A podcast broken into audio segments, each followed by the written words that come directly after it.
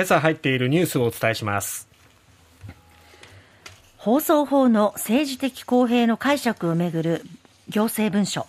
総務省は捏造の有無について明確な発言を避ける。来週後半にも東京で開催する日韓首脳会談。実現すれば12年ぶりとなるシャトル外交の再開を確認する調整に入る。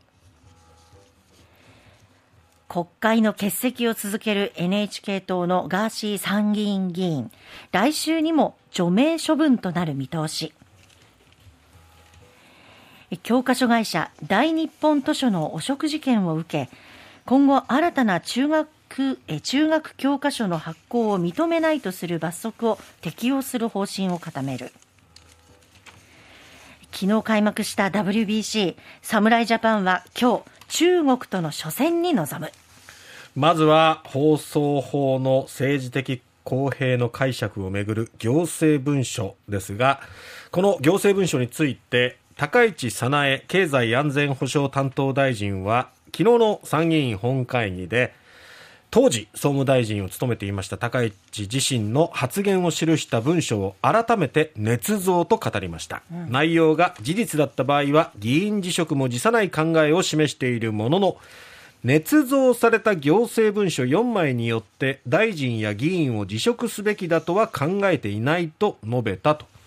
ちょっと自身の発言もちょっと修正している感じもありますが、はい、朝日新聞の一面からですけれども、この文書には、当時の磯崎総理補佐官が、放送法の政治的公平性をめぐり新たに解釈を加えるよう総務省側に働きかける発言が記載されているものです。総務省がすでにその文書を公表しておりますけれどもね、はい、いろいろと詳細にわたって記述されているんですね、えー、そしてこの文書の中では高市氏にも総務省幹部から磯崎氏の意向が伝えられていたと記されているんですが高市氏は放送法の解釈追加をめぐって磯崎氏と直接話をしたこともないと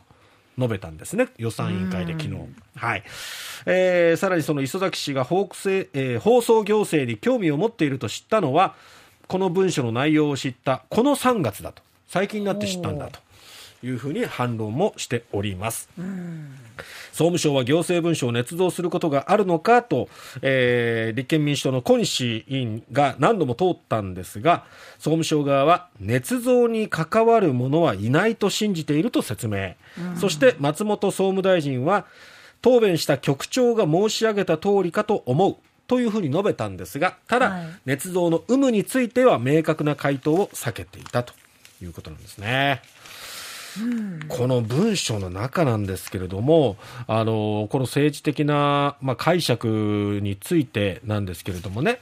あのこの部分を政治的公平の解釈をめぐっては、うん、えー、まあ事の発端というのは、磯崎総理補佐官側が番組を見ていて、うん、えー、政治的公平について、改めてちょっと総務省側の幹部に説明をしてくれ、レクをしてくれというふうに言ったことが始まりだったわけです。けども、はい、ちょっとこのコメンテーターたちが全員同じ主張して番組は偏ってるんじゃないかっていうことで疑問に思ったということなんですけども、そのやり取り、いろいろ関係者とやり取りしていく中で、あの、諌めてる人も中にはいるんですね。えー、総務省から出向していた山田総理秘書官が2月18日に、え総務省に対して、安保法制の議論をする前に民放にジャブを入れる趣旨なんだろうが視野の狭い話だと。そして山田氏は磯崎補佐官は官邸内で影響力はない。今回の話は変なヤクザに絡まれたって話だ。などとも語りどこのメディアも萎縮する。言論弾圧ではないか。と指摘した、まあ、こういうことも書かれているそうですね。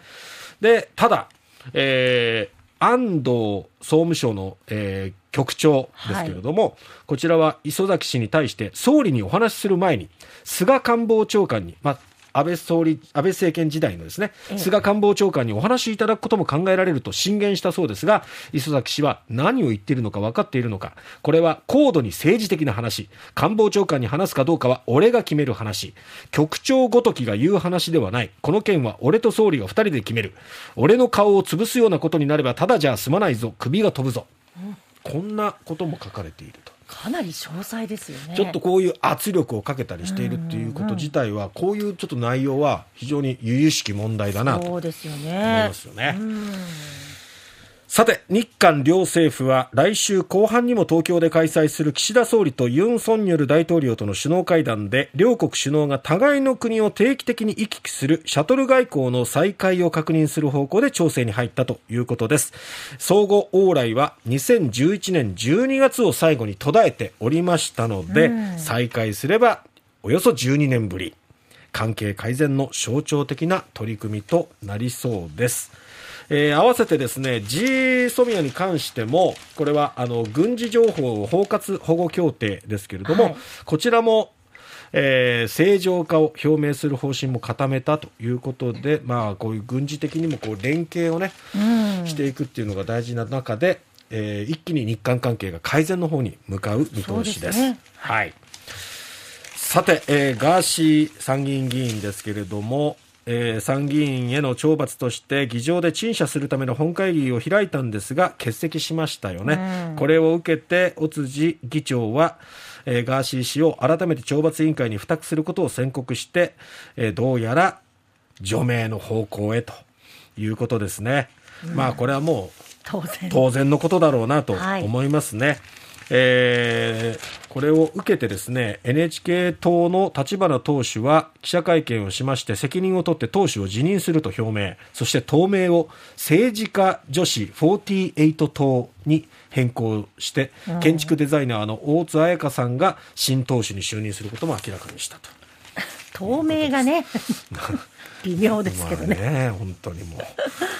えーそして大阪府藤井寺市の教科書汚職事件を受けて文部科学省は昨日教科書会社大日本図書の新たな中学教科書の発行を認めないとする罰則を適用する方針を固めました。次の教科書検定で不合格とする内容で適用はこれ初めてです、文部科学省はこの大日本図書の不正行為が教科書選定の公正性を歪めたとして重いペナルティを課す考えです、